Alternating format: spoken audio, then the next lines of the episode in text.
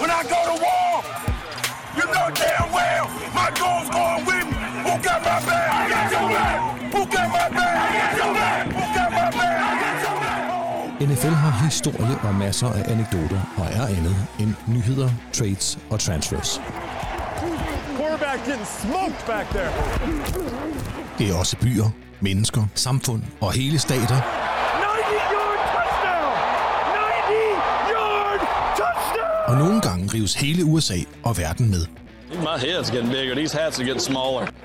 Hey, you got any left-handed footballs? Velkommen til DNFL, den nationale fodbold lejestue.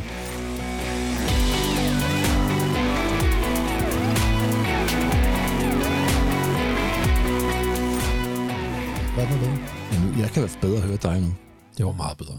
Det var super godt. Væsentligt det var meget super bedre.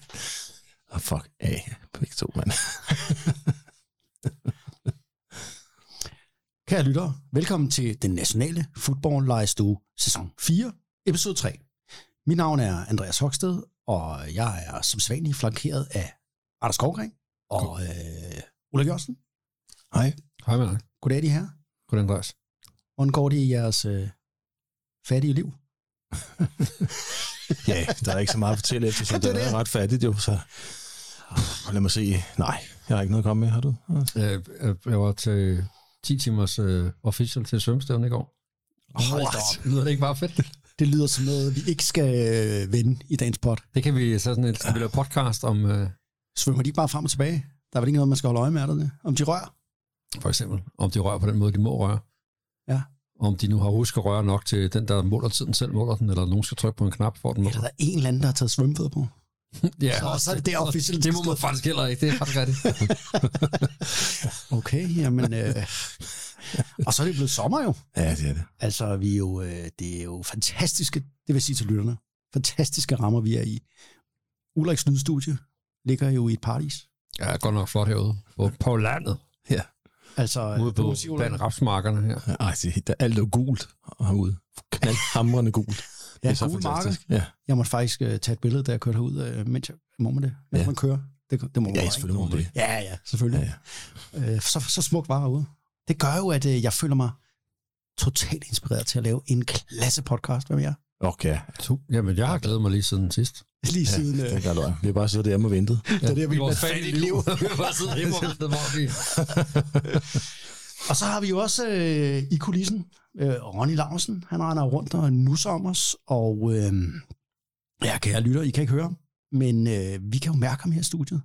Han er jo øh, lynhurtig med en kop kaffe, hvis der er noget slik. Øh, I dag har han... Øh, Anders, har du allerede været i øh, chokoladeskildpadderne? Ja, det er mig. Er det dig, Ulrik? Ja, altså Anders har spist lidt af en, kan jeg se, men jeg har altså guffet en hel. Okay. Jamen altså... Jeg tænker, jeg kunne lige så godt leve, leve op til mit image som, som øh, den store chokoladegris. Så jeg tænker, jeg, Ja. jeg købte noget, en helt pose vingummi til dig, og så lidt chokolade til Ulrik og mig. Okay. Jamen, øh, Så jeg tænker, at det der stykke chokolade, der ligger der, den tager Ulrik, det skal du ikke have. Nej, jeg er faktisk blevet så... Altså, det er jo det, der, der sker. Nu bliver det sommer, og så finder man sin shorts frem. Og der har jeg fundet ud af, at jeg er faktisk blevet fed.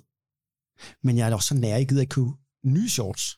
Så derfor så... Øh, hvis nogen kunne ved, sat det, det der med, har jeg bælte på, har jeg ikke, det kan jeg ikke rigtig se. Men øh, jeg tænker, det Altså, er, sådan, Isaksen ud i. det er en... Øh, ja, Ja. det må måske lige øh, fortælle vores lytter om. Nej, men det, man må ikke, man må ikke fatshame. Jeg får besked af mine døtre hele tiden, hver gang jeg kommer til at sige noget som helst, der er nogen, der har fjernsynet, så får jeg at vide, at det må man ikke. Man må ikke body shame. Må ikke body shame. Nej, Nej. Heller ikke sig selv, så vil det gøre. mm, det ved jeg faktisk ikke. Nej, det, det, det altså, er jeg det, ikke er, helt sikker på. Jeg er ikke... det, er jo en, det, det er jo en del af den der fantastiske disciplin med, at andre bliver krænket på din vej. Så hvis du, hvis du bodyshamer dig selv, så kan du være, at du opnår det nærmest heldige stadie, at der er en eller anden, der bliver krænket på din vej. Over Måske dine børn. What? Jeg ved det ikke. Body shame. Ja, det siger body, jeg, må, jeg, må, jeg må ikke body shame. Nej, Jeg havde ikke hørt det ord før i dag. Nej, det er, når man siger noget grimt, når man andre ser ud. Så vil jeg Ikke, ikke, hvis de er tykke, for eksempel- som det, vi ligesom indikerer her. så vil jeg ikke nævne over for vores lyttere, at Ulrik faktisk er halvskaldet. Så vil jeg gå videre til en... Det øh, gælder en slang. til en hans lang. Der giver modsætning til os andre. Øh, tak, oh, tror jeg nok.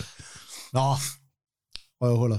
I sidste episode, der havde vi jo øh, besøg af Super Chiefs-fanen øh, Ronny øh, Levin Pedersen. det synes jeg var pissehyggeligt. Det blev en øh, super fed podcast, og øh, jeg vil godt lige gøre reklame for den. Altså, kan jeg lytte, hvis I ikke har hørt den? Hør vores øh, Chief Special med øh, Farmor. det var jo hans øgenavn, Farmor, mm. kælenavn. Ja. Øhm, og så må man sige, det er jo... Øhm, du kom jo til under den der øh, introduktion, Anders, af Kansas City by. Så sagde du, øh, at du havde ikke været der, og jeg sagde, jeg havde ikke været der. Ulrik sagde det samme, og vi blev enige med, med hinanden om, at vi ikke kendte nogen, der havde været i Kansas City. Der, Tog vi fejl? Jeg er ked af at sige det, vi tog faktisk øh, øh, fejl, for da jeg kom hjem, efter vi havde udgivet vores podcast, så lå der et læserbrev i øh, min øh, indbakke. Et læserbrev. et, lyt, et lytterbrev, et lytterbrev, ikke et læserbrev. Og det bliver jeg lige nødt til at lige bringe frem, fordi vi skal jo, øh, vi, altså det er jo dejligt, når øh, vi kan interagere med lytterne. Ja, ja, bestemt. Og øhm, øh, jeg modtog en, øh, en, en besked fra øh, Vincent Mathisen. Og øh, jeg citerer lige, hvad Vincent Mathisen skrev til mig. Du sagde, du ikke kendte nogen, der havde været i Kansas City. Det har jeg da, udopstegn. Jeg var med til The National Championship i bådbyggeri og repræsenterede Ohio. Var inde at sige Kansas City Royals mod Cleveland Indians med min lærer. Vincent, ham kan vi jo lige, øh, han har jo været på potten. Ja, Kæmpe stor Cleveland Browns fan. har jo boet i Cleveland, Har boet i Cleveland hvor i, hans far bor. Eller boet, jeg ved ikke, om han bor der mere. Men Ja, bor i, øh, jo, i en forstad, eller en by, lidt ude for Cleveland, der hedder Lorraine. Øh, og øh, Vincent der, han, øh, ah, godt sige, det er en mere farverige karakterer, vi kender, ikke? Jo, absolut. Men, men så var det bare det der, jeg, vi har jo kendt ham i mange år. Og så skrev han det der med bådbyggeri. Og så tænkte jeg, det, det, der, jeg har aldrig hørt ham noget som helst med vand at gøre. Jeg tror ikke engang, han drikker vand. Jeg tror han drikker øl. eller bygge. Bygge, jeg har aldrig set bygge noget som helst, og jeg har også kun kendt ham i øh, hele mit liv. Så derfor så skrev jeg ligesom sådan tilbage til ham, hvad, hvad drejer det der så om? Altså, øh, øh, du bygge båd? skrev jeg til ham. Og så skrev han kort tilbage til mig. Nej, jeg snød.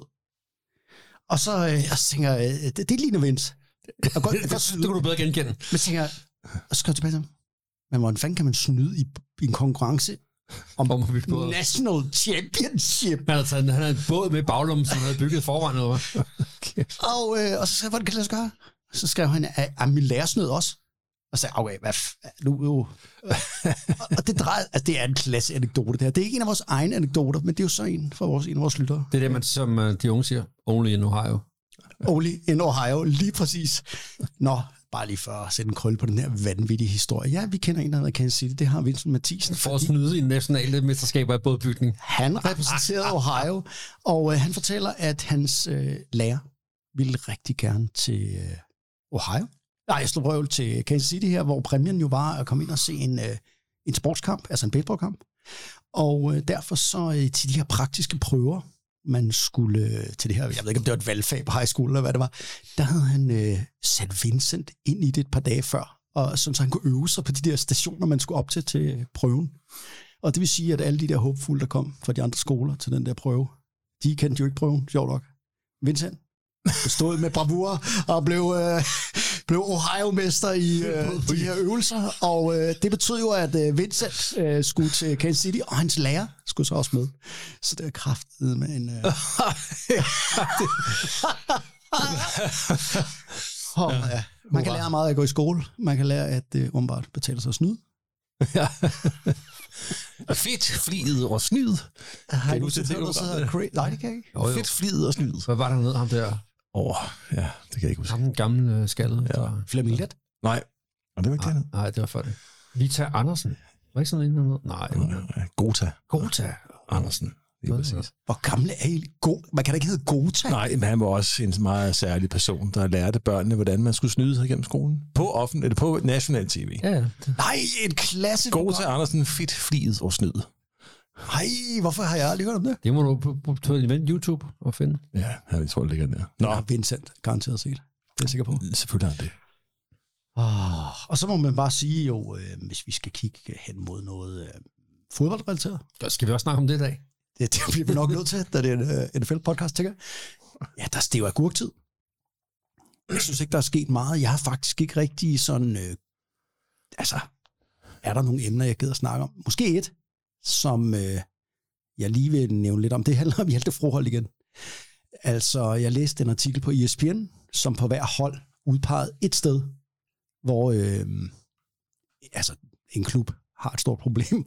Og der var det faktisk øh, ved Arizona Cardinals, der udpegede ESPN øh, centerpositionen for Cardinals, altså med Hjalte Og øh, jeg synes bare, øh, det er vigtigt at også nævne det, fordi vi danskere bliver jo hurtigt meget begejstrede, fordi det handler jo en af vores egne. Øh, men det er jo en, øh, for amerikanerne i hvert fald, og for dem, der øh, følger med derover en øh, sportsjournalisterne derovre også, en reel bekymring. Altså, der blev jo ikke draftet nogen center for Cardinals. Det skal du komme, sikkert komme ind på, Anders, senere. Så Hjalte, han står jo der, og vi synes jo, at Hjalte er rigtig god. Men øh, han har jo ikke spillet meget center. Nej, jeg tror også, øh, men det er en journalistisk vinkel på det. Ja. For man kan jo godt vente om at tolke, at de ikke har draftet nogen, er jo en tillidserklæring til Hjalte. Det kan også være, at de tænker, at vi finder en senere, eller... Mm. Altså, det ved vi jo ikke. Nej. Øh, men jeg så også godt den der historie om, at han blev sådan highlightet, som jo kun havde startet seks kampe, og derfor var det et svagt punkt for dem. Ja, man ved jo ikke, hvad man har endnu. Og det er jo vildt nok, at øh, jeg, jeg vælger at tolke det lidt, som du siger der, at man, man, man tror, man har en usleben diamant, som de andre bare ikke har opdaget endnu. Det håber jeg lidt på. Må jeg, må jeg spørge noget med det der? Mm. Altså, er det, en, er det en blanding af, at han... Altså, ja, seks kampe som starter, det er selvfølgelig ikke ret meget. Mm. Men, men mener de, at han ikke spillede godt i de seks kampe, eller ikke godt nok i de seks kampe, eller er det mest fordi, han er, at han er kun Begge har spillet sig? Er, er det begge dele? Eller? Begge dele. Ja. Altså, den artikel, man kan læse om på ESPN, øh, der beskriver de jo blandt andet, at han var, øh, vurderer de, øh, ikke særlig god i de øh, kampe, han var inde som center til at passblokke. Og øh, det er jo nok noget, han skal arbejde med. Men øh, det er jo lidt spændende, ikke? Fordi Kyler Murray, hans quarterback, er jo heller ikke klar for sæsonstart. De ved faktisk ikke, hvem der skal stå bag den center. Øh, altså, bag Hjalte. Så øh, jeg kan godt forstå, at ESPN bringer det her op. Hvem er quarterbacken, og, hvem- og centeren kender vi ikke. Og man kan man sige, det er et, et, et hold med rigtig mange udfordringer. Altså, det, den er den er alen langt en liste over ting, som er svært for Cardinals, og som de skal have styr på. Og Ja.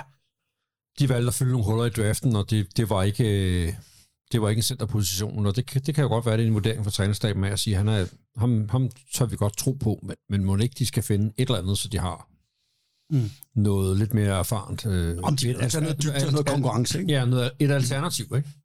Men ja. det bliver spændende at følge med, hvad de, øh, hvad de vælger at gøre henover, øh, henover offseason. Og så fik vi lige snakket lidt kort her om, altså, hvem draftede? De draftede en tackle og en guard, men ikke nogen center. Det, det, det, vi render jo ind i, at vi skal jo i dag tale om draft. Ja. Og øh, det bliver jo sådan, at vi øh, har besluttet os for at vinde årets draft, og så skal vi kigge lidt tilbage på draftet i 2013. Altså, Og der røber vi jo ikke for meget ved at sige, at det var virkelig godt i toppen af draften. det var et af de... Øh, ja, jeg ved ikke, om man kunne høre Jon i de stemme, det håber jeg. Måske et af de mest uinspirerende. Det er imponerende, at der ikke er nogen i top 10, der Blev til noget. blev sådan noget. altså, jeg vil godt røbe lidt af mit øh, øh, research på 2013. Slår to, hvad hedder det? 2013. 2013, der var den, øh, draften. Øhm, der var 15 deciderede busts i første runde. Okay. Og det regnes som det dårligste draft i 35 år af nogle eksperter. og det skal vi selvfølgelig snakke om. Det er klart. Altså, hvorfor, tage, hvorfor ikke? Altså, det er jo også... Jamen, øh, det gjorde vi også sidste år. Der tog vi også det for 10 år siden. Ja. Da vi skulle sammen. Sådan er det. Ja. Og øh, Anders? Ja. Jeg har faktisk, øh, hvis vi nu går 10 år frem i tiden, Ja. tror du så, at man kommer til at snakke om 2023 som værende et af de dårligste draft i mange år? Ja. Det tror jeg også. Det tror jeg. Vi skal simpelthen snakke om to dårlige drafts i år? Ja. Måske? Ja, måske. men, vi ved det jo ikke. oh, nej, det ved vi jo ikke. Vi ved med 13, men vi ved ikke med 23. Nej.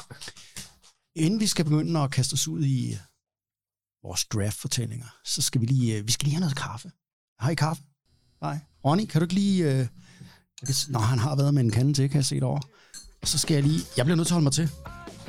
Fordi I er jo allerede spist halvdelen af McDonald's'en. Ja, smager godt jo. Ja, det må man hu- huske at rose Ronny for godt øh, køb af snøj. Mm. Man kan se, I er nede på sukker i hvert fald. Mens vi sidder her og gummer, lige gør os øh, for depoterne fyldt, så skal vi lige... Øh, ja, lad os lige høre et musikstykke for 2013. Never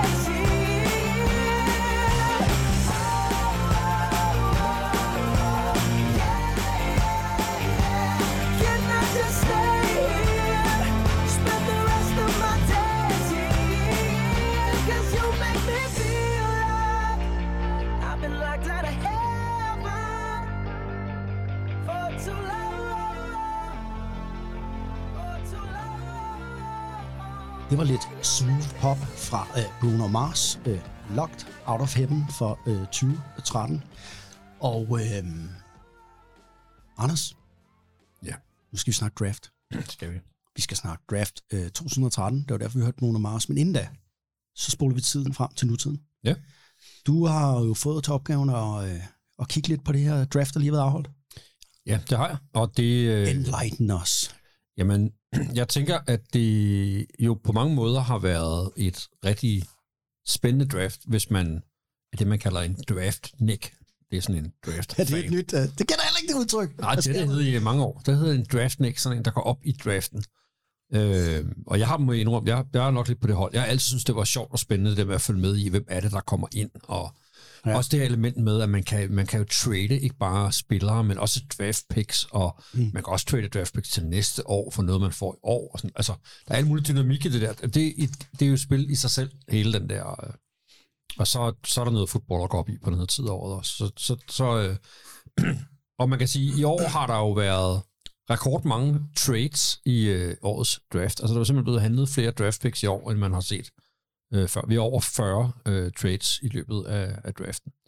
Og, øh, Hvad er det et tegn på? Er det bare tiderne, tror du, eller er det på grund af draftens struktur, altså de spillere, der var i draften? Øh, jeg tror meget af det øh, handler om... øh, Der, der er to forskellige. Der er det der med at trade i starten af en draft, og det handler meget om...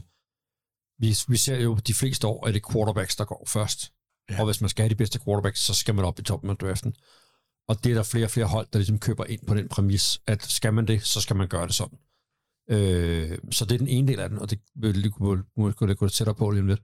Øh, og den, den anden del af det er jo, at nogen ser det lidt som, man køber sådan en, øh, det er jo en lodseddel. Altså, ja. man ved jo ikke, hvad man får. Jo lavere den er, jo, jo mindre er chancen for, at det bliver en dygtig spiller, man får ud af det. Mm. Øh, og, og der er der flere og flere, der ikke er bange for sådan at, du ved, over ham der, han står, han er der ikke draftet nu. Hvis vi lige hopper tre pladser op nu, så kan vi sikre på, at vi får ham, og så skal vi lige betale dem lidt på et senere draft pick for at, øh, for at få lov at rykke op. Ikke?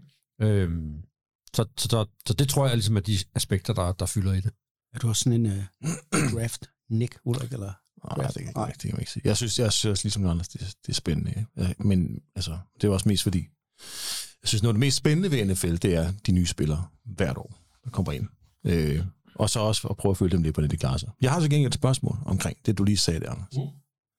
Fordi jeg, jeg tænker, og det er bare lige noget, jeg kom til at tænke på, er der sådan en, også en, en, en erkendelse af, at den her draftklasse i år ikke har været sådan super powerful, og man derfor, men, men draftkapitalen, det der med trade picks frem og tilbage, er jo stadig ikke lige stærk. Mm. Kan det have noget med det at gøre? Ja, det kan det godt. Mm. Øhm, og det er rigtigt, at alt efter hvad for nogle eksperter, man ligesom, der, dem, dem, der lever af at analysere drafts, altså Mel Kiper for ESPN mm. har levet af det i 40 år, og jeg han var ligesom ham, der var med til at opfinde, at, at draften blev hyped. Øhm, de grader spillerne, og så, så taler man ligesom, hvor mange af dem har en first round value, altså er talentfulde nok til, at de bør blive draftet i første runde. Øh, og, og det er jo selvfølgelig en eller anden subjektiv vurdering, det bliver ja. det jo nødt til at være, når man vurderer noget, men det er så alt de samme folk, der gør det igen og igen. Og man kan sige, at den her draft, der har det ligget mellem 17 og 20 spillere, man har sagt, de har en grade til at gøre, at de bør blive draftet i første runde. Og der var altså 31 første runde valg. Ja. så, så, så man kan sige, det, den fylder ikke sin egen øh, årgang op. Okay. Og nogle årgange, som for eksempel den sidste år, øh, var der nogle rigtig stærke valg til at starte med, så, så var der sådan et lidt et mellemrum, men med anden tredje runde var der faktisk meget god dybde på. Øh, og det man kan sige, der har været styrken i år, har været, at der har været nogle quarterbacks, der var interessante. Altså, der var jo ikke, øh, der var en quarterback, der blev draftet tidligt sidste år. Mm. Øh, Kenny Pickett til Steelers. Øh, fordi det virkelig var et magert quarterback år. Og, og der har været nogle quarterbacks, som, som klubberne har valgt at, at investere på i år, som er, er bedre end det marked, der var sidste år. Men der er stadig ikke en Peyton Manning, en John Elway. Nej. en- Det Og, ikke. og der har man en forhåbning om, at der er et par navne til næste år, som kan være virkelig gode. Øhm, Ja. Men man kan sige, også på de andre positioner, som blev draftet tidligt, altså vi kan tage defensive end, er jo altid en vigtig øh, position. Ja, øhm, Edge Rush i hvert fald. Ja. Ham, øh, Will Anderson fra Alabama, øh, som blev draftet third overall Af Texans. af Texans. Hvis man sammenligner med de grades, som sådan en som, øh, hvad hedder han, Adrian Hutchinson fik for Lions sidste år, Sidste år, ja. som blev draftet nummer to overall. Altså, der er Hutchinson væsentligt højere ranket af analytikerne øh, på det, end, end Will Anderson er. Hvilket var, gjorde det meget absurd, at Texans også traded op for at få lov til at vælge ham. Ja, det, altså hvis vi, lige, hvis vi lige tager toppen af draften, Ja, ja, så ja. vi, vi sætter rammen på den der. Altså first overall, der er det Carolina Panthers, som i øvrigt har traded, med, traded sig op med øh, Cleveland Brown, eller nej, øh, Chicago Bears for at, at dra- drafte først. De drafter Bryce Young, som er en quarterback fra Alabama. Han er lige så lille som Kyler Murray. Han er bare tyndere. Ja. øh, også Play- sådan en- playmaker, en, men en kan det playmaker, superatlet, men, men øh, en øh, spækkelfyr, ikke? Michael Vick, Ja. Doug Flutie. Doug Flutie. Mathias Gissel. Øh, altså, det er, han er for lille til den plads, han spiller, men en fantastisk playmaker. Øh, bliver spændende at se, hvad han kan blive til. Så på øh, nummer to er det Houston, der har beholdt deres eget pick, Mm. øh, og to C.J. Stroud. Det giver mening, synes jeg. Eller hvad synes du? Ja, ja, det giver god mening. Ja. C.J. Stroud er sådan en mere en klassisk øh, quarterback. Han er de der 1 par 90. Stor, stærk fyr. Godt kan løbe lidt selv. Øh, øh, god øh, decision making. Dygtig quarterback. Øh, sådan lidt mere klassisk en god øh, quarterback, som man vil tage. Og så gjorde øh, Houston Texans jo det, at de traded op igen Ja. til at tage tredje valget også. De havde 12. valget, og det traded de så op til øh, tredje valget med Arizona Cardinals, som vi talte om før, for at få lov at tage Will Anderson, som er, er nok de fleste betragtet som den bedste forsvarsspiller, der er i den her draft. Øh, og som deres nye head coach, Steve Ryans, jo sagt, jamen, jeg skal bruge den her byggesten til mit nye øh, defense. Og, og så kan man sige, om det er da fedt, at de er aggressive, og de rykker op og sådan noget. Ja, ja det, og mere er det i hvert fald super underholdende, og, og de gør jo noget, de tror på. Men hvis man kigger på det, de gav for det, jamen så byttede de så plads i første runde, de gav et andet rundevalg, men så gav de også deres første rundevalg til næste år. Ja. Øhm, Mærkeligt. Og det er ligegyldigt, hvor i draften Houston vind, ender i, i, til næste år. Vinder de Super Bowl, Mm. så er det valg nummer 32. Det er nok ikke så mange, der tror på, at Houston vinder Super Bowl. Jeg tror ikke på det. Men det de er det dårligste hold til næste år. Det var de jo tæt på i år. Ja. Og så meget markant bedre er de måske ikke til næste år. Så kan det være det allerførste pick. Mm. Og når nogen laver de der analyser på at sige, hvordan ser holdene ud i dag, og hvordan tror vi så, det bliver til næste år, så er budet faktisk, at Arizona bliver det dårligste hold, og Houston bliver det næste dårligste hold. Ja, de skal jo køre en uh, rookie quarterback ind, og, Og en ny coach. Og Ja, og Arizona mangler deres quarterback, ikke? Jo, jo. Så er det, er det sådan, det ender? Så ender Arizona med at have både første og anden valget i første runde af næste års draft. Men der er ingen tvivl om, at Demico Ryans, og, øh, som er deres nye head coach, som har en defensiv baggrund, han har fuldstændig forelsket sig i den her spiller, og de har talt sig i organisationen op, altså Will Anderson, til ham skal de have. Han skulle jo være rigtig, rigtig begavet, og skulle øh, være, øh, og det er det, de har let efter, en ledertype, som kan det her defense, han skal installere. Men altså, de skal jo også omskole. Nu læste jeg, det nyeste er jo, at han skal jo ned og spille defensive end. Det har han jo ikke spillet i college. Altså, der har han jo stået som den her edge. Ja.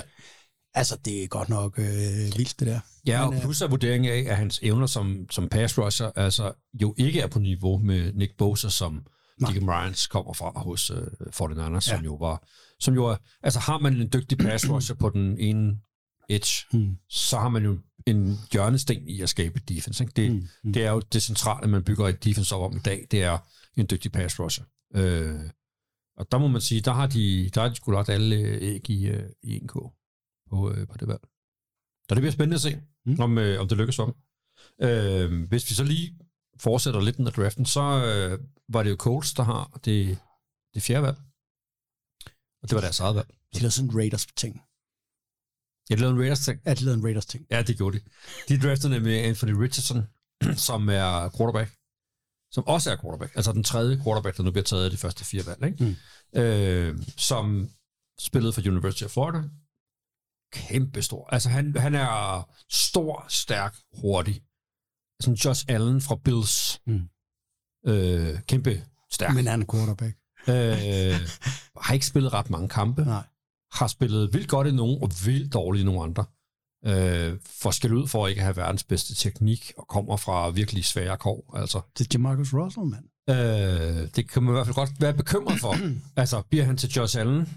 Det er jo drømmescenariet. Ja. Eller bliver han til Jamarcus Russell, som er skrækhistorien? Det kan Ja, være, du lige skal komme med Jamarcus nogen tør Russell i sætte sig. historien. Nå, ja, Jamarcus Russell var jo bare... Var han first of all First of all. for Raiders for to dekader siden? Som jo også var det her... øh, Når du så ham fysisk, så tænkte jeg bare eje ham, når du er fodboldtræner. Men øh, han viste sig jo at ikke have dedikation til fodbold, og han kunne jo ikke lære at spille quarterback. Han var ikke nogen leder, og han var ude af ligaen på rekordtid, fordi han var, han var både et dårligt menneske og et dårligt quarterback. Men de forelsker sig nogle gange i det der, at de kan hoppe højt, løbe hurtigt, øh, og det kan han her jo. Det Ja. kan alle de der ting. Ja. Kan man lave en ny Lamar Jackson, ikke? Jo, jo, og man kan jo sige, en del af de der trænere, der- deres, man, deres mantra er jo også at sige, hvis bare de fysiske potentiale er der, så er vi så dygtige trænere, at vi kan lære dem at spille position. Held og lykke, jeg tror på det. Og det er der nogen, der kan. Der er jo nogen, der er bedre til at skabe spillere ud af det talent, de har arbejdet med, end andre er. Mm. Øh, så, så det er jo også, det er også spændende at se. Øh, så, så man kan sige, virkelig en spændende start, ikke? Øh, Jo. med trades og quarterbacks, der bliver draftet og så videre. Øh, og så var der jo øh, en fjerde quarterback, man regnede med skulle gå i første runde. Will Lewis fra Kentucky, som hvis nogen så draft night, Ja. jo sad i, de har sådan et green room, hvor, hvor de, øh, Er de inviteret hen til... ja, dem man regner med bliver draftet i første runde. Den 20-25 spillere bliver inviteret til at sidde i sådan et green room, hvor de sidder med familie og kærester osv. Og, og venter på at blive kaldt op, og når de bliver kaldt op, så bliver de ført op på scenen og får en kasket på. Og det var jo Kansas i år kommissæren. før. Kansas Det var i Kansas i år, ja. Ja. Øh, og får kasketten på, og krammer kommissæren, og bliver interviewet, og så, så videre. Så videre. Nå, men det er lidt sådan, den der, øh, den der fest foregår, ikke? Øh, men han endte jo med at sidde der hele aftenen Og han blev ikke taget, nej. og han blev faktisk ikke taget. Øhm, det var der også andre, der ikke blev, men han, han var også en, man havde, altså, fordi han netop var quarterback, så kunne han være gået rigtig højt, hvis nogen gerne ville have ham. Og der var et hold, der blev glade i anden runde, tænker jeg. Ja, der røg han så til, til Tennessee Titans. Ja. Så vi kan sige her allerede, AFC Syd, som vi jo sidste år også snakkede om, det, det var virkelig en dårlig division. Mm. Jaguars var gode til sidst, så kom vi i slutspillet og, Mm. og spillede generelt god fodbold. De tre andre hold har altså indset, at de bliver nødt til at gøre noget for at kunne være med. De har alle sammen draftet en, øh, en quarterback. en quarterback ja. øh, i år. Ikke? Øh, så det bliver spændende at se, om der er nogen af dem, der ram, har ramt rigtigt. Ja.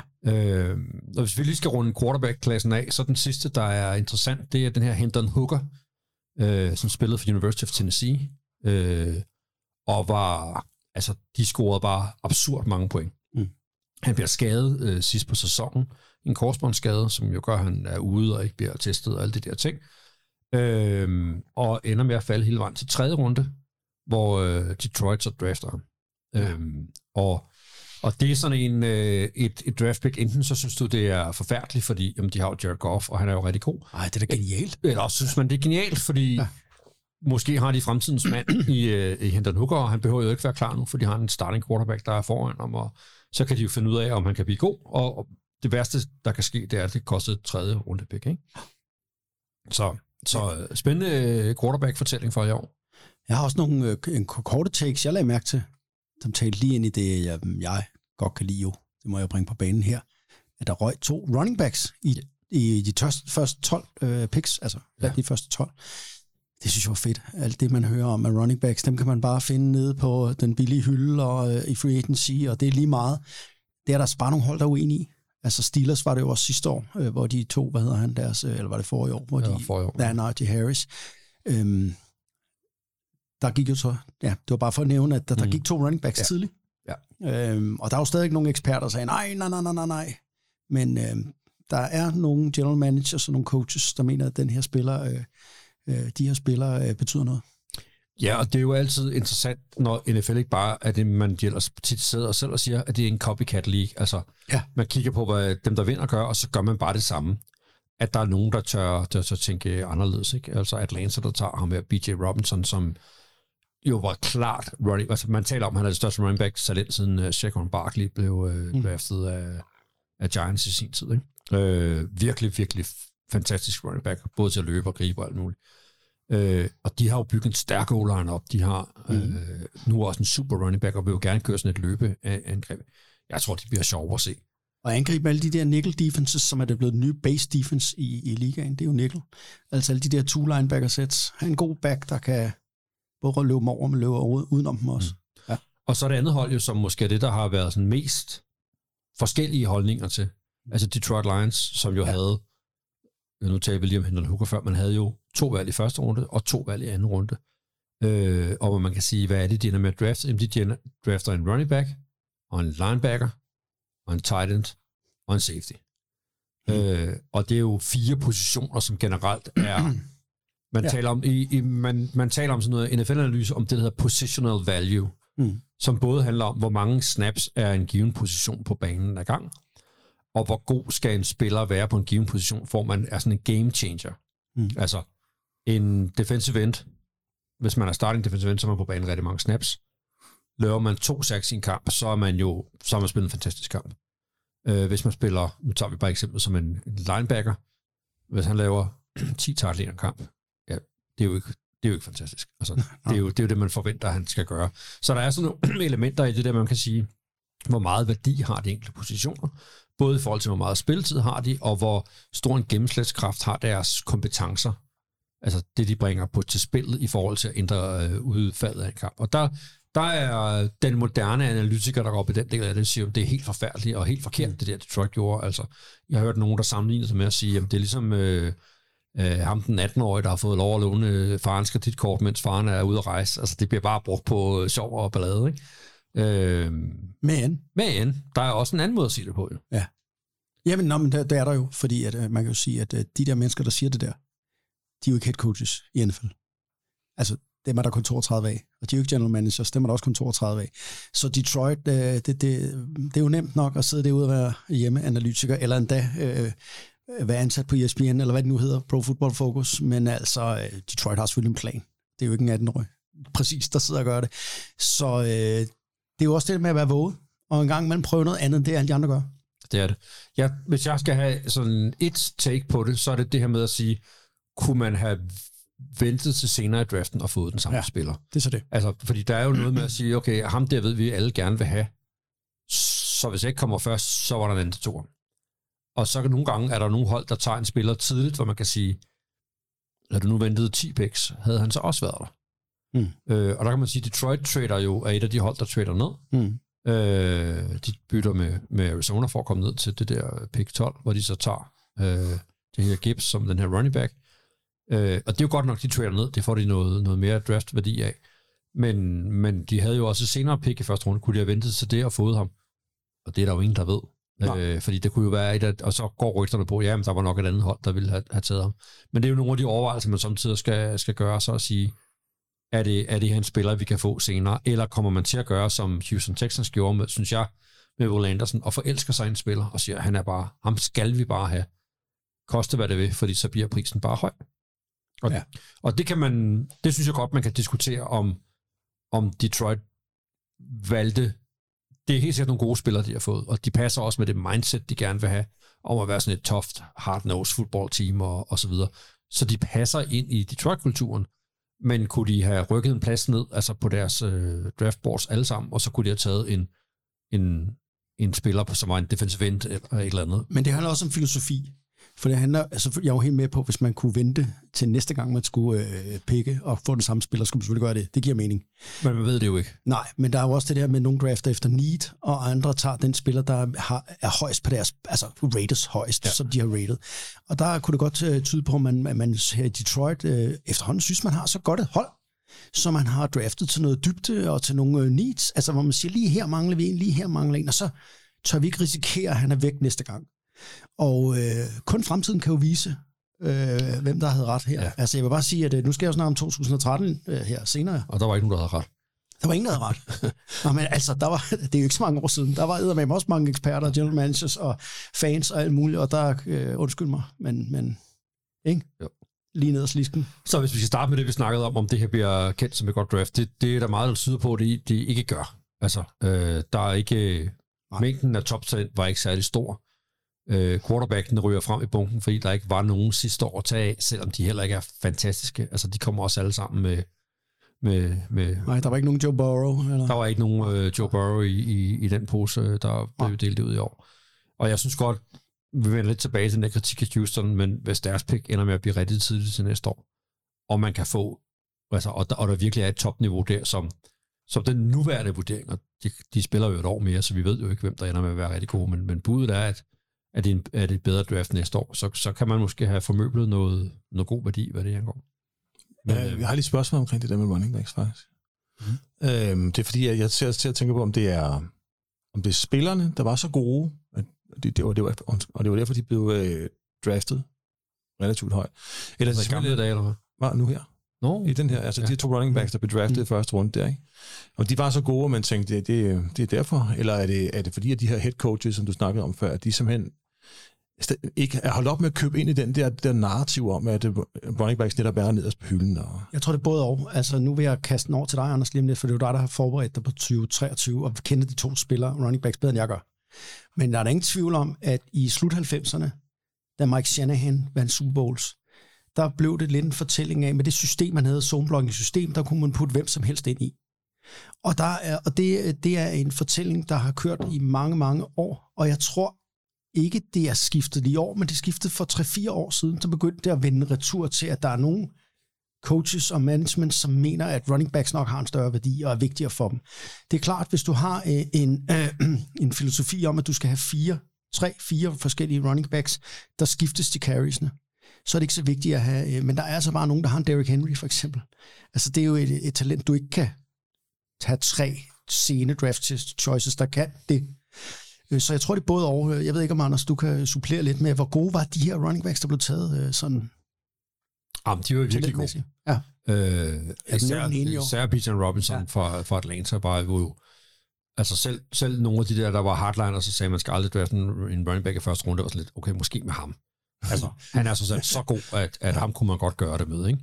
Øh, jeg tror, man har svært ved at finde en mock draft, altså det er det, man kalder de der, man laver inden, hvor nogen gætter på, hvordan det går, hvor han ikke var en, var en del af første runde. Så det tror jeg var, var helt, øh, altså det var der konsensus omkring. Om det så var så tidligt, det ved jeg ikke, men, men han er i hvert fald et, et særligt talent. Hvis man finder han, der kan man gå på YouTube igen. Vi får virkelig Ja, markeds... ja. Har vi sponsorat med YouTube? det skal vi fandme ikke Så så. har tænker vi jeg, nogen, det er vi alt for dårlige til. Øh, men Ingen penge for nogen som helst. han er, han er god. Ja. Øh, og man kan sige, at de begge to er også gode receivers. Mm. Og, og det gør måske, at de kan give, altså skabe ekstra værdi. Ikke? Altså, de også kan spille receiver på banen, faktisk. Men altså, jeg har det bare sådan, og det jeg ved godt, jeg, jeg lyder som en gammel dinosaur. Men, men jeg kan forstå, at man kan finde en guard og plug and play rundt omkring. Han står derinde i, i midten og er gemt lidt væk, og øh, det er begrænset. Han rører jo ikke bolden. Altså, jeg kan simpelthen ikke forstå... Nogle running backs rører jo bolden ofte. Det er jo playmakers. Det er dem, der skal... Øh, jeg- jeg forstår simpelthen ikke den der fortælling om, at det, det, er, det er ligegyldigt. Det kan hvem som helst gøre. Jeg er glad for, at der er andre, der også i NFL har, øh, har samme holdning som mig efterhånden. Jamen, det er jo det. Det er jo derfor, jeg, det synes jeg også, når man siger for eksempel det, der skete med Christian McCaffrey, og hvad han betød for 49ers angreb, Ja. da han kom over. Josh Jacobs i, i Raiders havde en fantastisk sæson. Ja, vi kan jo se for de Niners. Det er jo ellers meget sjovt. Hov, vi snakker ellers om zoneblocking, og hvem som helst kan, kan spille i det. Men de øh, offrede jo alligevel kassen for Christian McCaffrey. Mm. Ja, så, Men jeg tror, sådan som ham handler det også om, at han er så dygtig en receiver som ja, ja, selvfølgelig. Altså, de der running backs, der, der, kan, der kan bidrage med, med noget mere. Ikke? Ja. Øh, og så tror jeg, man skal huske på, at i det der er det også lidt de gamle regler om udbud og efterspørgsel. Du siger, man kan man sætte hvem som helst til at spille running back. Ja, men der er nok flere, som er 1,80 høje plus minus, kan veje de der 90-100 kilo og løbe forholdsvis hurtigt, end der findes mennesker, som er 2 meter høje øh, med en vægt på 150 kilo kan stadigvæk, kan, tackle, ja. der kan Ja. spille left tackle på det. Altså, dem er der bare ikke ret mange af, Nej. altså sådan befolkningsmæssigt. Så derfor er det en, en, en sjældnere vare, og din left tackle har du på banen på alle snaps. Altså mm. running back, så skifter man sig selv ud efter package og sådan noget. Ikke? Mm. Så, så derfor er der jo noget, Og de holder ikke så mange år. de holder ikke så mange år. De får bank. Øh, så, så derfor er der jo er der jo nogle aspekter i det, som, som øh, er en vis logik i forhold til, at de går så højt. Men, men, øh, men øh, det er spændende, og det bliver sjovt at se. Altså, øh, og det er jo nogle fede spillere, så, så lige meget om de bliver superstjerner, eller de bare spiller meget godt, så bliver de jo sjove at se. Altså for os som fans. Men Anders, ved du, hvad jeg vil sige var the steal of the draft? Øh, nej, det ved jeg ikke, hvad du vil sige. Det skal For, kiggeren til Fortnite? Nej, det var selvfølgelig kickeren til mit hold, Green Bay Packers. Anders. Han hedder Anders. Oh, ja. ja, Han ja. hedder Anders. Green Bay Packers har simpelthen draftet øh, en kicker, der hedder Anders Carlson. ja. Han er jo lillebror Til hvem? til, øh, jeg ved, hvad hedder han? til Jørgen? Carlson. Nej, Carson i Raiders, hvad der hedder, deres kicker. Ja, det har jeg glemt, han hedder. Ja. Men Ja. han hedder Anders. Ja, det er Og lillebror. Anders, øh, De er det er fantastisk. Sverige, ja. de er det? Nej. Altså, jeg ved ikke, om de har boet i Sverige som børn og, og flyttet til USA senere, eller, eller præcis, hvad den historie er, men det er, de, de er svenske familie. Hvad fanden er det, han hedder? Ja, han hedder Carlson. Ja, men han hedder han hedder ikke Jeff Carlson, vel? Det havde altså været fire bogstaver. det er altså. Ja, ja. Greg, måske. Ja, det, øh, det må vi google. Ronny, hvor er han, når man mangler ham til at lave noget research? Øh, hvad gør han? Ja, har du mere med det der? Nej, jeg tænker, kommer vi ikke meget godt rundt om det? Eller har du, har du noget, er nogle gode spørgsmål, der synes jeg. Jamen, jeg kan sige, nej, jeg, jeg, jeg har ikke... øh, Jeg synes, jeg har nogle gode ting, og det øh, der er bare... Så lad mig, øh, så lad mig snakke 2013 draft. Og inden vi snakker øh, 2013 draft, skal vi lige øh, sætte scenen for, hvad, altså, hvad var det nu, der skete dengang? Hvem var det, der spillede? Slags ting. 2012-sæsonen sluttede jo historisk. Det var en super spændende Super Bowl mellem øh, Baltimore Ravens og øh, San Francisco 49ers. Og øh, det historiske i den var jo, at det var jo to brødre, der var head coaches mod hinanden. John og Jim Harbaugh. Øh, og øh, det er jo der, de her år, hvor Colin Kaepernick var på toppen.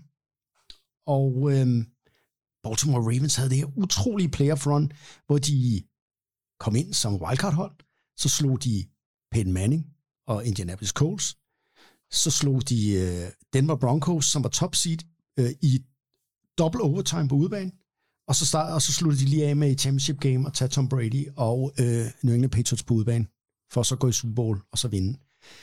Det er, og så huskes 2012-sæsonen også lige for den her dommerlockout. Kan I huske det? Kan du huske det, Anders? Ja. Ja.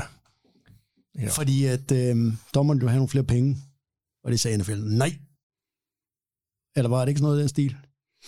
De blev i hvert fald lockoutet, dommerne. Ja. Og øh, det betød jo, at man stillede med sådan nogle øh, koldestover. Ja, Det det sluttede så ret hurtigt. 26. Nej, jo, den 26. september 2012, der spiller Green Bay Packers mod Seattle Seahawks. Russell Wilson, rookie quarterback, kaster til sidst en Hail Mary, som bliver interceptet i en zone af Green Bay. Men dommerne vælger at øh, kalde det øh, en touchdown, og helt, øh, ja, det bliver kaldt the Fail Mary. Efter den, og tilegner, øh, ja, meget bittert, Seattle Seahawks sejren. De vinder 14-12. Og øh, så kom dommerne tilbage. Det er det, jeg husker meget, det er de første par uger. Ja. De der dommer, der ikke øh, anede, hvad de skulle lave, og den, øh, ja, det var helt fantastisk. Jeg husker spillet. Den ene dømte touchdown, den ene dommer står helt op tæt på, og står en dommer lige ved siden af, så dømmer det som interception. Og så står de bare og kigger på hinanden. Jeg kan have kongebilledet af de to dommer, der bare er helt overbevist om, at det de har set, er, Er det rigtigt? ja, som så er hver forskelligt. Nå, Han hedder Daniel Carlson. Eller han Daniel. hedder, Daniel Carlson. Okay. og jeg kunne lige se nogle...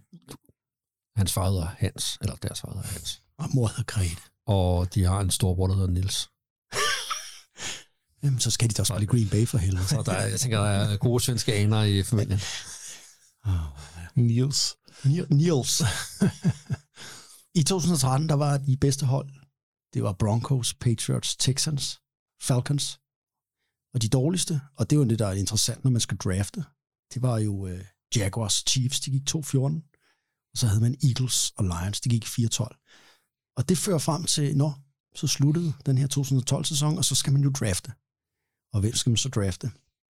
Og mange mente, at øh, af analytikerne, at det var et, et svagt draft på forhånd. Ingen store stjerner eller generationstalenter. øh, altså ingen klar nummer et. Der var dog en gruppe, der så stærk ud. Det var O-line. Og så var det, øh, og så, så Titan også okay ud. Der var også nogle gode receivers. Men resten, øh, det så tyndt ud, og især quarterback-feltet, det var faktisk øh, elendigt. Øh, og øh, altså, jeg vil nødt til at have fat i min telefon, for der skal nogle noter. Fordi Mike Mayock, ham kender jeg jo godt. Han er jo ekspert. Han er en øh, uh, NFL-eksperterne. Han har lavet sådan en uh, top 5 uh, over uh, hvem uh, på positionerne her, der går ind i draften. Det er før draften. Og uh, den højst rated quarterback til det her, det er Geno Smith. Hey, Han spiller jo i dag. det gør han. Han har startet i Seattle. Han havde en god sæson sidste år. Men han først at starte nu. Ah, Han var startet lidt som ung, men nummer to. EJ Manuel. Who? Han, blev ikke, han er college journalist i dag, hvad vil jeg sige. Jeg ved ikke, hvad det er. Talking head på et eller andet. Nummer tre, Matt Barkley. Who? Nummer fire, ja, jeg kan blive ved. Ryan Nassib. Nummer fem, jeg har aldrig hørt om manden, Tyler Bray. altså, det er jo det der, hvor når du, du er et hold, som øh, er i nød og mangler en quarterback, så er du jo på den her. Altså, øh, running backsene, bare lige hurtigt nævne top 5 her, som han ser det. Eddie Lacy, Monte Ball, Giovanni Bernard, Andre Ellington. Altså, det er jo... Så kommer der en her på en femte plads, som er lidt lækker. Le'Veon Bell. Men altså, hold kæft, mand. Top-rated receiver, Tamon Austin. Nej. Nej. Den anden, nummer to, Cotterell Patterson. Det tog NFL 10 år for at finde ud af, hvad manden skulle spille. Ja. Nu har det så endelig fundet, og han har været, jeg ved ikke, mange hold, blandt andet hos Bill Belichick, der er ikke nogen, der kunne finde ud af, hvad de skulle bruge ham til. Men er jo mest kendt for at være øh, en sindssygt dygtig returner. Det er ham, der har øh, NFL-rekorden flest return touchdowns, så han blev så til noget, men ikke som receiver. Jeg kigger på turn touchdowns. Kigger for turn touchdowns lige præcis. Jeg kunne blive ved og blive ved og blive ved. Det gider jeg ikke her at gå alle sammen igennem, så bliver det lidt langt. Men det var bare for at sige, at det er nogle af de her øh, skill positions. Det var ikke specielt godt, vel? Øh, Nå, hvem bliver draft nummer et? Kan du huske det, Anders? Ah, du har sikkert sådan Er det ikke... Øh... Ja, men det er jo det år, hvor Kansas... Det er Kansas, der vælger først, er det ikke det? Det er Kansas, der vil først. Så er det Eric Fisher. Det er nemlig tackle, offensive tackle Eric Fisher. Og øh, det var kun fire gang i NFL's historie, at der var en øh, offensive tackle, der går som nummer et overall. Og øh, man kan sige, øh, han kommer heller ikke fra sådan et powerhouse college, jo. Eric Fisher. Kender ham, Ulrik? Nej. Nej. Spillede okay. Været med for Kansas City. Været to Pro Bowls. Har vundet Super Bowl ring. Øh, spillede otte år. Ah, det er ikke det. Det er ikke det, man... Altså, er det bestået for en... Jeg ved sgu ikke rigtig. Altså, det, det her skal det jo ses i lyset af, hvem der ellers bliver draftet det år. Fordi hvis du kigger på first round picks før og efter, så tænker man bare, hold da kæft, det et lortevalg. men, men der er jo ikke, altså, det er godt nok et, øh, et meget hårdt år. Ja, og man kan sige, at hvis du kigger på, øh, jeg sagde til indledningsvis, at det er nok det dårligste draft i 35 år. Altså, der er selvfølgelig nogle stjerner, der bliver draftet, og de bliver, men de bliver draftet sent. Altså, der er faktisk kun to rigtig, rigtig, rigtig store stjerner, der bliver draftet, og det er blandt andet nok den bedste tight end måske i ligaens historie. Travis Kelsey blev draftet i tredje runde. Mm. Tredje runde. Tredje runde. Så har vi også en DeAndre Hopkins, der blev draftet, som også måske kan blive en Hall of, Fame, Hall of Fame-spiller. Måske. Øh, Det er sådan set det. Så er det næste, der kommer ned, det er sådan noget David Bakhtiari. For, altså, det er jo sådan, ja, Nå, det er da meget godt. Bell og de der på det niveau. Men der er jo ikke noget af det, der bliver draftet tidligt, vel? Hvad bliver Hopkins, han bliver... Jeg kan ikke lige huske, hvad Hopkins bliver, det kommer vi til lige om lidt, men, hvor jeg lige kigger på first Ja. runde her. Jeg vil bare lige sige, det synes jeg var meget sjovt, det her, en lille krølle. Det er det er draft i 2013 her, som har øh, rekordflest øh, udlandske spillere på draft. Ja. Øh, 11. Øh, for, altså, der ikke kommer fra USA, ikke? som kommer fra andre lande. Men lad mig lige gå den der, øh, hvad hedder det, first round igennem, fordi den er jo fuldstændig crazy. Hvem er nummer, Ulrik, og Ulrik du, du hvem er skal... nummer to? Ja, det er det, ikke? Jeg skal se, om jeg kan huske Du, hvad- du, skal, du skal bryde ind, Ulrik, når du kender spilleren. Okay, Hvis du aldrig har hørt om ham, så skal du bare holde din kæft. det er en aftale. Hvem er drafter nummer to? Det gør endnu en offensive tackle. Jamen, det er. Eagles, ikke? Nej, Jacksonville Jaguars. De tager Luke Jokel. Det navn har jeg hørt. Har du det? Joke, Jokel, synes Lyder jeg. det ikke bare, fordi det lyder fedt? Ah, synes du det? Du har ikke hørt uh, om Om ham, fodboldspiller. hans uh, spil på banen. Jeg ved, han er vildt god til at male rollespilsfigurer ved siden af. det må være... Ja, eller... ja, han er noget inden for paramedic-universet. Måske. Men uh, han var ikke noget i NFL, og han blev aldrig til noget. Men Eagles tog der også en uh, offensive lineman, gjorde det ikke det? Jo, jo. Det Men- var året for offensive tackles der. Men det kommer vi til lige om lidt. Okay. Fordi nummer tre, der trader Miami Dolphins op. Og øh, de skal simpelthen have ham her. Dion Jordan, defensive end. Nej, ham har jeg heller ikke hørt om. Altså det viser bare, at prøv at høre, folk har jo studeret det her i, gør man det i årvis? I hvert fald intensivt i et år, ikke? Jo. Eller to. Ja. Blev heller ikke til noget som helst. Så har vi en, der rammer plet her. Det er nemlig din, er der Eagles, du sagde. Ja, de tog Lane Johnson. De tog nemlig Lane Johnson, og det var Som klasse. stadigvæk er, var starter for dem i år også, ikke? Jo, var jo en klassespiller, ikke? Ja. Øh, og, øh, men han var altså den tredje tackle, der blev draftet. Ja. Og der blev simpelthen draftet tre offensive linemen ud af de første fire. Øhm, ja, jeg kan blive ved dernede af, ikke? Altså, og så har vi en spiller, der er lidt sjovt. Uh, Ezekiel Ansah bliver taget nummer 5 for Detroit Lions. En, en ret god, uh, hvad hedder det? Um, Ja, han spillede ikke så længe, men han, var, han var, havde nogle ret gode sæsoner. ja, han lavede 50 sacks og været i en Pro Bowl. Så han kom fra Ghana. Det var lidt sjovt, ikke? Ja. Så kommer lidt. Altså, jeg kan blive ved med at nævne navn, ingen kender jo. Uh, det ved jeg ikke, om jeg skal. Uh, er, det, er det god radio? Lad, os lige, lad os lige tage top 10 Skal vi. Okay, vi tager Lige for alle er sikre på, at vi har gemt en eller anden stjerne, der lige står under bjørnet. Altså, så tog uh, Cleveland Browns som 6. valg uh, en defensive end, der hed Barcavius Mingo. Nej. Nej. Så kom Arizona Cardinals ud. Nu, de skulle også have en offensive lineman, fordi dem var der brug for det år her. De to Jonathan Cooper guard. Total bust. Så ryger den første receiver her som nummer 8. Det er St. Louis Rams, som de hed dengang. De to. Travis Austin. Timon Austin. Ja, Travis Austin, ja. Fuldstændig bust også jo. Ja, han var vildt hurtig, og så kunne han løbe under. Han kunne return, ikke? Jo, han, var, han er en lille bitte. Men altså, øh, nu kommer nummer 9, Anders. Nu holder du fast. Og Ulrik, han siger ikke noget, for han kender ikke nogen af de her. Ja. Han prøvede med Luke Jokel, men han, han, det var løgn historie. Nummer 9, New York Jets, de mangler en defensive back, og det tager de da så. De tager en, der hedder Die Milner. Nej, han køber heller ikke. Ja, altså først så skal... Ej, du skal også have dine Raiders, Anders. Ja, fordi det var faktisk dem, der havde det der. Det var dem, der traded ud af den der Miami-position. Det var det nemlig. De trainede ned. Og de fik ikke en skid for det. Men, øh, og det blev- fik de masser af skid ud for, kan jeg huske. Men det var jo en lorteposition, så det overhovedet fik, jeg tror, de fik et tredje rundevalg for at rykke øh, ned til nummer 12. De er nemlig her på nummer 12, ja. Ja. Og der rykker de. Der tager de nemlig også en cornerback. Og han hedder DJ Hayden. Og ja. han har lavet, Anders, hold fast, han på en eller anden måde, han spillede ni år i ligaen. Rundt omkring, alle steder. Han lykkedes med at lave fire interceptions på ni år. Mm. Det er alligevel utroligt for tø, tø, altså, Ja. 12 overall. Oh, jeg kan blive ved. Der er selvfølgelig nogen, der rammer. Altså Jets rammer faktisk med nummer 13. De, de tager Sheldon Richardson, som har spillet 125 kampe i NFL, mm. og, og været en rimelig stor stjerne. Ikke? Øhm, ja, må du gå den første quarterback? Ved du det, Anders? Øh, ja, det er E.J. Manuel til Vikings. Nej, Er det ikke dem, der det er til Buffalo Bills. Det er Buffalo Bills, der tager ham til De tager så ham her, E.J. Manuel. Ja. Og øh, bliver jo nødt til at starte ham. Sådan er det jo. Man kan jo ikke tage sådan en first rounder uden... Altså, alt afhænger jo af det. Men han havde jo faktisk spillet på mit uh, Florida State. Ja. Øh, og havde været okay. Han ja. var jo øh, quarterbacken, der kom efter Christian Ponder. Det var ham, der var for Vikings. Som også blev draftet i første runde. Øh, og som jo begge to fik skæld ud for, at øh, "Åh, det er også nogle lorte quarterbacks, så hvorfor, bliver, øh, hvorfor spiller de ikke bedre, når de kommer i NFL? Hvor modsvaret lidt at sige, men, men der var jo nogen, der valgte at tage dem så tidligt i NFL. Spilleren kan jo ikke gøre for, at nogen tager altid- første runde, hvor han ikke har talentet det? Ja. til det. Jeg Altså. kender godt, når man lader fange i skolen. Hvorfor tog I Ulrik som nummer to? Det kan Ulrik jo ikke gøre for. Nej, præcis. Jeg førte gerne tage dig. Altså, tror du blev valgt tit ret højt i fange? Gjorde du ikke det? Deler man hold i? Fange det. Er det ikke sådan noget med første anvendelse, eller må man ikke det i dag heller? Fordi vi så er nogen, der står tilbage til sidst. Men er, der ikke, er der ikke fange? Er der ikke bare en, der er den, og så tager han nogle flere, og så, så er de Nå, også jo, for helvede, man skal ikke dele hold i fange. Jeg ved ikke, hvad det er for noget fange, du har aldrig, da du gik i skolen. Tomands toholdsfange. Toholdsfange. Nej, man deler sgu da ikke hold. Ja, ja, øh. Du er virkelig gerne på hold med Ulrik, hvis jeg spille fange. Det var bare fordi, jeg synes, øh, Ulrik ville være så god at vælge. Jamen, det vil han også sikkert alt muligt andet. Hvad vælger man så hold i? Fodbold.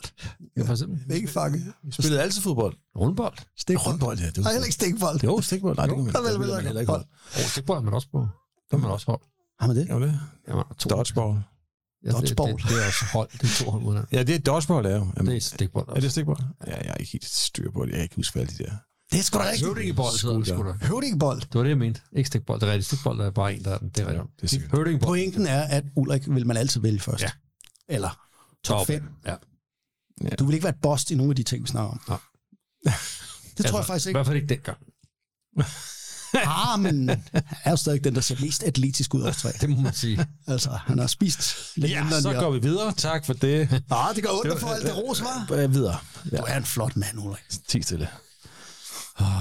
Altså, hvem er det så? Du sagde noget om det er Andre Hopkins, Anders. Ja. Han bliver sorteret som nummer 27 af Houston Texans, øh, og det var jo et godt valg, kan man sige. Ja. Og øh, ja, jeg gider ikke underholde mere om de der øh, øh, picks der. Men det vilde er jo, at, at det er en hel årgang, der er så dårlig. Ja, Altså, det er ikke sådan, om der var kun 10, der var gode. Og sådan noget. Nej, det, det er dem hele første runde. Altså, der er... ja og så sidder jeg og kigger lidt. Altså, normalt plejer der at være nogen, der bliver, du ved, senere. Hvor man tænker, ej, der var den. Ja. Det var der jo også nogen af, men ikke særlig mange. Altså, man kan jo sige, okay, Geno Smith bliver jo så taget som den anden quarterback her i anden runde, mm. øh, som nummer 39 New York Jets. Vi kan jo ikke sige, at han har været en succes. Han har haft et godt år. Det var sidste år. Ja, ja, han var det jo sikkert for Jets en succes. Nej. Og der fik han jo chancen. Og nu er han jo en million år gammel, men får så chancen her i Seattle igen. Så er der også sådan en Le'Veon Bell, der blev taget i anden runde som nummer 48. Også en stor spiller, synes jeg. Og så havde vi jo Travis Kelsey. Ja, er han den bedste tegnet? Hvad siger I? Ja, det synes jeg, han er. Altså, jeg synes, der er nogen, der... Kittle er også god. Waller. er Og også hvis god. vi spørger bedste tight end i dag, ja, så er han... Nej, jeg snakker også øh, mere end det. Det synes jeg er svært at sige. Hvem er bedre? Hvad var han hed? Ham fra Broncos. Shannon Sharp? Ja. Ja, Han var også god. han var også god. Green Bay havde også en. Ah, Er det ikke det? nej. Og Anthony Gates er også et bud, ikke? Og så er der Tony Gonzalez, som Ja. også spillede for... Eller skal man helt tilbage til John Mackey? Sådan noget. Men var ham, der tog sit eget liv fra Patriots. Ja, han kunne jo godt have været god. Hvad var det, han hed? Han hed Hernandez. Gonzalez. Ja, Nej, han er, hvad hed han? Aaron Hernandez. Aaron Hernandez, der var den. Yes. Han spiller sgu da ikke end. Jo. Han? Gjorde han det? Spillede tight end sammen med Gronk. De spillede dobbelt tight end. Nå, det er der også. Det var jo der, hvor ingen kunne stoppe dem. Men han nåede ikke at spille ret længe før, så skulle han sidde i fængsel og tage sit eget liv. Og sådan. Det var, fordi han kom til at slå folk ihjel. Ja. Øh, flere gange. Ja. Og øh, det kan ske, åbenbart. Øh, Hvor man- efter man- hans gamle øh, college holdkammerater, The Bouncy Twins, Ja. havde fået lavet t-shirts, hvor der stod Free Hernandez. Og Pouncy, brødrene, vi kan godt bringe dem op her. De har jo spillet mange, mange år i NFL. Ja. Som center begge to. Ja. I Miami Og Pittsburgh. Og, og i Pittsburgh. Og de holdt Marin Hernandez. Det synes jeg, det var verden, der var imod Hernandez, fordi han var sådan en Ja. god fyr. Lige indtil han blev dømt for... Var det trippeldrab eller dobbeltdrab? Uh, en af delene. Så hørte man ikke så meget til The Pouncy Boys. Åh, det var mens han sad i fængsel. Nå, De var synes, det det? Ja, ja, ja. Nå. ja. Det var efter, han var blevet dømt. De synes, han skulle fri, frigives, for han var sådan en god fyr. Men altså, center Men du- har også altid været lidt... Du ser også et meget godt navn der. Gronkowski, ikke? Ja, Grob. Ja, han kunne jo også være. Ja. Nå, men jeg ved, jeg, men, ja, jeg, synes, ja, jeg synes, Kelsey er en klasse for sig, må jeg sige. Jamen, øh, altså, jeg, jeg har jo nogle flere krydser af her, men ved du hvad, jeg, jeg synes ikke, vi skal... Træ... Der er ikke sådan en, hvor jeg tænker, gud, hvor fedt, vel? Vi kan lige se, øh, jeg bladrer, kan I høre det? Ja. Ja. Jeg skal lige se, om... Øh, der var heller ikke rigtig mange trades dengang, Anders. Det gjorde man jo ikke så meget. Det er slet ikke... Øh, det blev meget populært. Så kan jeg stille et spørgsmål, hvis du ruller der. Ja, jeg skulle lige se, om der var et eller andet, Det er fordi, jeg kommer til at tænke på, øh, når man sidder med sådan en draft class, som vi har haft i et år, så kan, ah, altså, hvilken impact har sådan en, øh, en rigtig dårlig øh, draftklasse på, på niveauet i NFL? Øh, for jeg sidder med, og, med den der, og det er selvfølgelig dumt, ikke? men den der lidt håbløse følelse af, sådan, ja, det er jo ikke ligesom i gamle dage, hvor alle de gode spillere og sådan noget, hvor der kommer sådan, altså det er jo bare, de, de kommer bare ud af college og tror, de er noget, og de er de overhovedet ikke. Jeg, Altså. jeg tror, Men de rammer mere rigtigt nu, end de gjorde før, for der var det sværere, ja. at man, men ja, hvad, hvad siger du til det andet spørgsmål der? Nå, man kan sige, at vi overlevede jo også, at der kom den der 2013-klasse kom Ja. ind i NFL. Ja, det er det. Man kan sige, hvad, hvad det angår, at det der med talent angår, så er det jo, er der to steder, hvor vi som fans ser det. Det er på quarterback, hvor det er aller tydeligst. Og der kan man sige, der var NFL jo i krise for, hvad skal vi sige, fem år siden, hvor alle gode quarterbacks var over 30, og de fleste af dem var tættere på 40. Ja. Altså, så er der heldigvis kommet Mahomes, Burrow, Herbert. Josh Allen, Herbert, Lawrence. Lawrence. Altså, der er mange. kommet øh, rigtig mange gode, unge quarterbacks, som lidt har reddet quarter, øh, NFL fra de gamle mænds klub, som, som quarterback-position var bedre. Det er det vigtigste, der kommer quarterback til ind. Og det andet, der er behov for, det er jo offensive line. Fordi ingenting lykkes på offense, hvis ikke o kan noget som helst. Det er rigtigt. Men jeg synes også, der er noget andet, der er lidt sjovt i, den her, i de her drafts, og se de spillere, der kommer. Det er jo, NFL kan jo ikke diktere alt. Så det er jo collegene. Altså, hvad er det for nogle systemer, hvad er det, der er, er inde i college, afgør jo, hvad for nogle spillere, der kommer. Ja, og det ser man tydeligt på quarterback-positionen.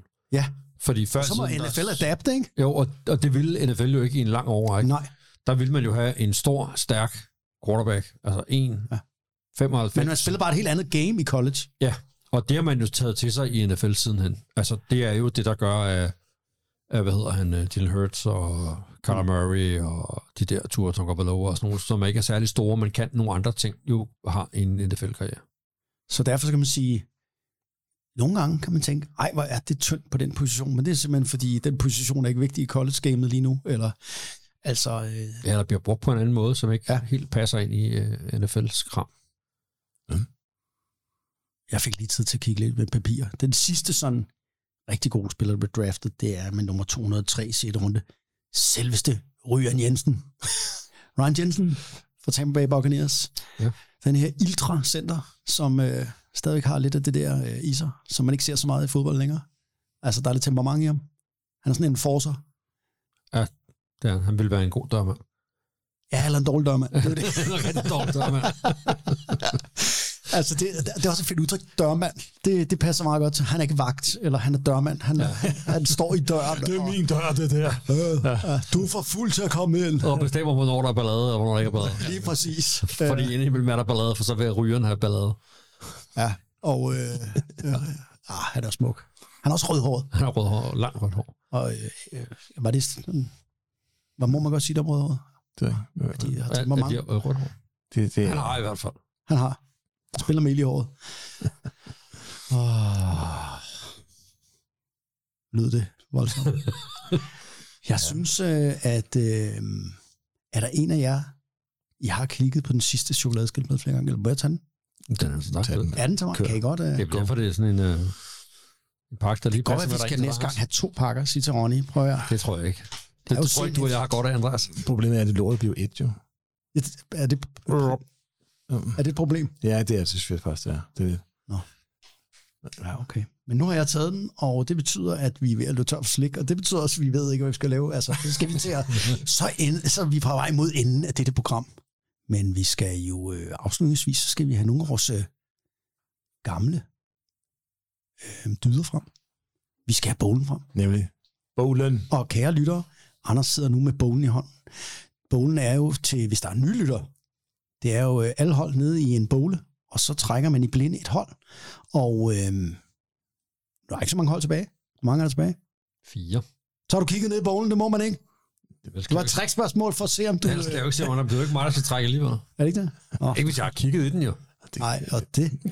Det kan ikke Ulrik kan. Ulrik, vi jeg- overlader ikke. voksenansvar til dig. Jeg har set den her. Alright. Bowlen, jeg har trukket nu, og det hold, vi skal høre om næste gang, er øh, Chargers. Jamen, nu skulle jeg sige at sige San Diego, ikke? Det skal man lige passe på med. Det havde også været bedre, det var i Sandy. Ja, de burde. Ja. Ja. Vi er helt enige. Hvad er det nu, det hedder? LA Chargers. Ja, det er det. Det er ikke bare, fordi vi er gamle bitre mænd, men Jamen prøv at høre her. Ja. Vi er gamle bedre mænd, men det giver ingen mening. NFL laver så meget godt, og lige det er dumt. Det glæder jeg mig til at høre. Det er om. holdet uden tilskuer. Ja, Det er det. det, er- ja, det Det er er USA's næste største by. Men ingen tilskuer. Ja, for de bor alle sammen i San Diego. det, det, det, det har de glemt. At, uh, ja. Jeg vil ja. meget til at høre om. Jeg er jo kæmpe fan af Justin Herbert. Det må jeg bare sige. Han er også sej. Ja. Men øh, det skal vi vende næste gang. Det bliver sgu spændende. Mm. Og øh, ah, vi skal også, vi har også en anden tradition. Vi har noget... Øh, jeg- jeg rejser mig lige lytter, det kan I kan nu høre noget skrammel. Ah, oh, ja, den, ja, fedt, mand. The Book. Længe leve for kort arm. Hov, hov. Men altså, det er jo det, man skal... Vi har en anden tradition, så vi har glemt. Den store, magiske fodboldbog. Ja. Kort fortalt. Mm. En bog. Der står en masse, masse spillere. Alle dem, der spiller NFL's historie. Øh, op til, er det 2006, tror jeg. De nye kender I derude, folkens. Det er de gamle, vi ikke kender. Vi laver simpelthen sådan en øh, tilfældigheds... Øh, Anders, du skal sætte din øh, f- øh, finger.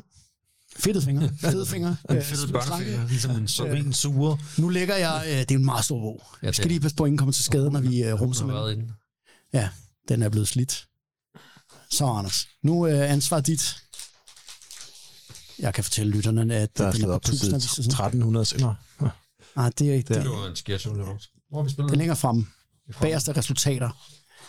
Du skal også have alt det videre. Jeg kan heller ikke finde ud af at slå op en bog med. Nå jo, Anders, nu skal du ikke være så hård ved dig selv. Der. Bum. Bum. Nej, nu er det ved at vælge krop. Jeg er ved at vælge. Det er Bobby Franklin. Hvem er det? Det er Bob Bobby. Franklin. Det er Bobby Franklin. Jeg kan mærke, Han står lige mellem Brad Franklin og Abreu Franklin. hvad tidsperiode er vi med Bobby Franklin? Han spillede i 60'erne. I 60'erne? Fedt. Fedt, mand. For alvor en gammel spiller, sådan skal det være. Han spillede DB. Og øh, det glæder jeg mig til. Jeg kender, oh, kender I? Har I hørt navnet? Aldrig. Ah, du har vel Ulrik.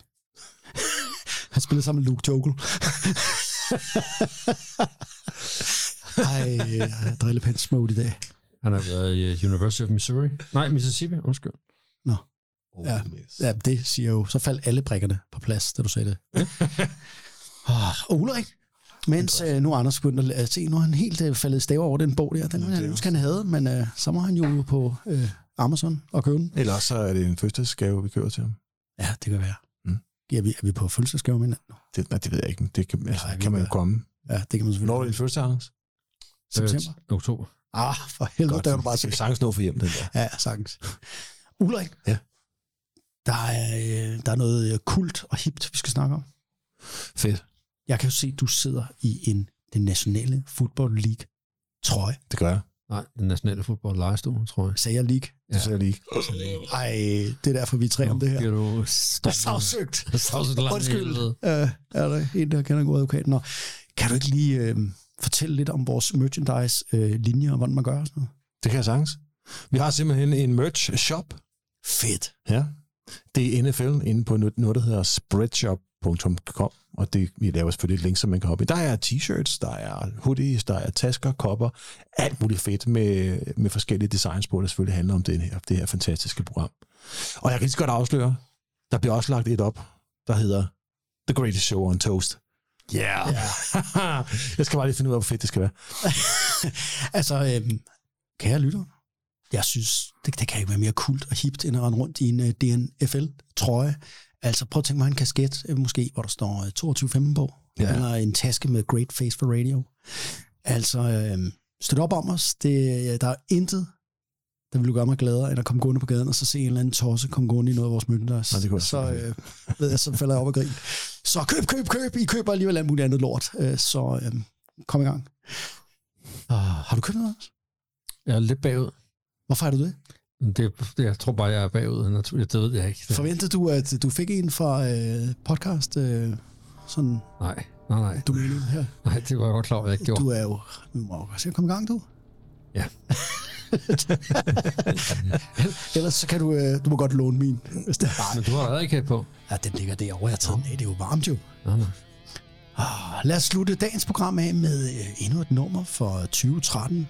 En af de mere hårdslående af slagsen. Her kommer Avenged Sevenfold med Shepherd of Fire. Keep swinging. Ha' det bra. Tak for den gang.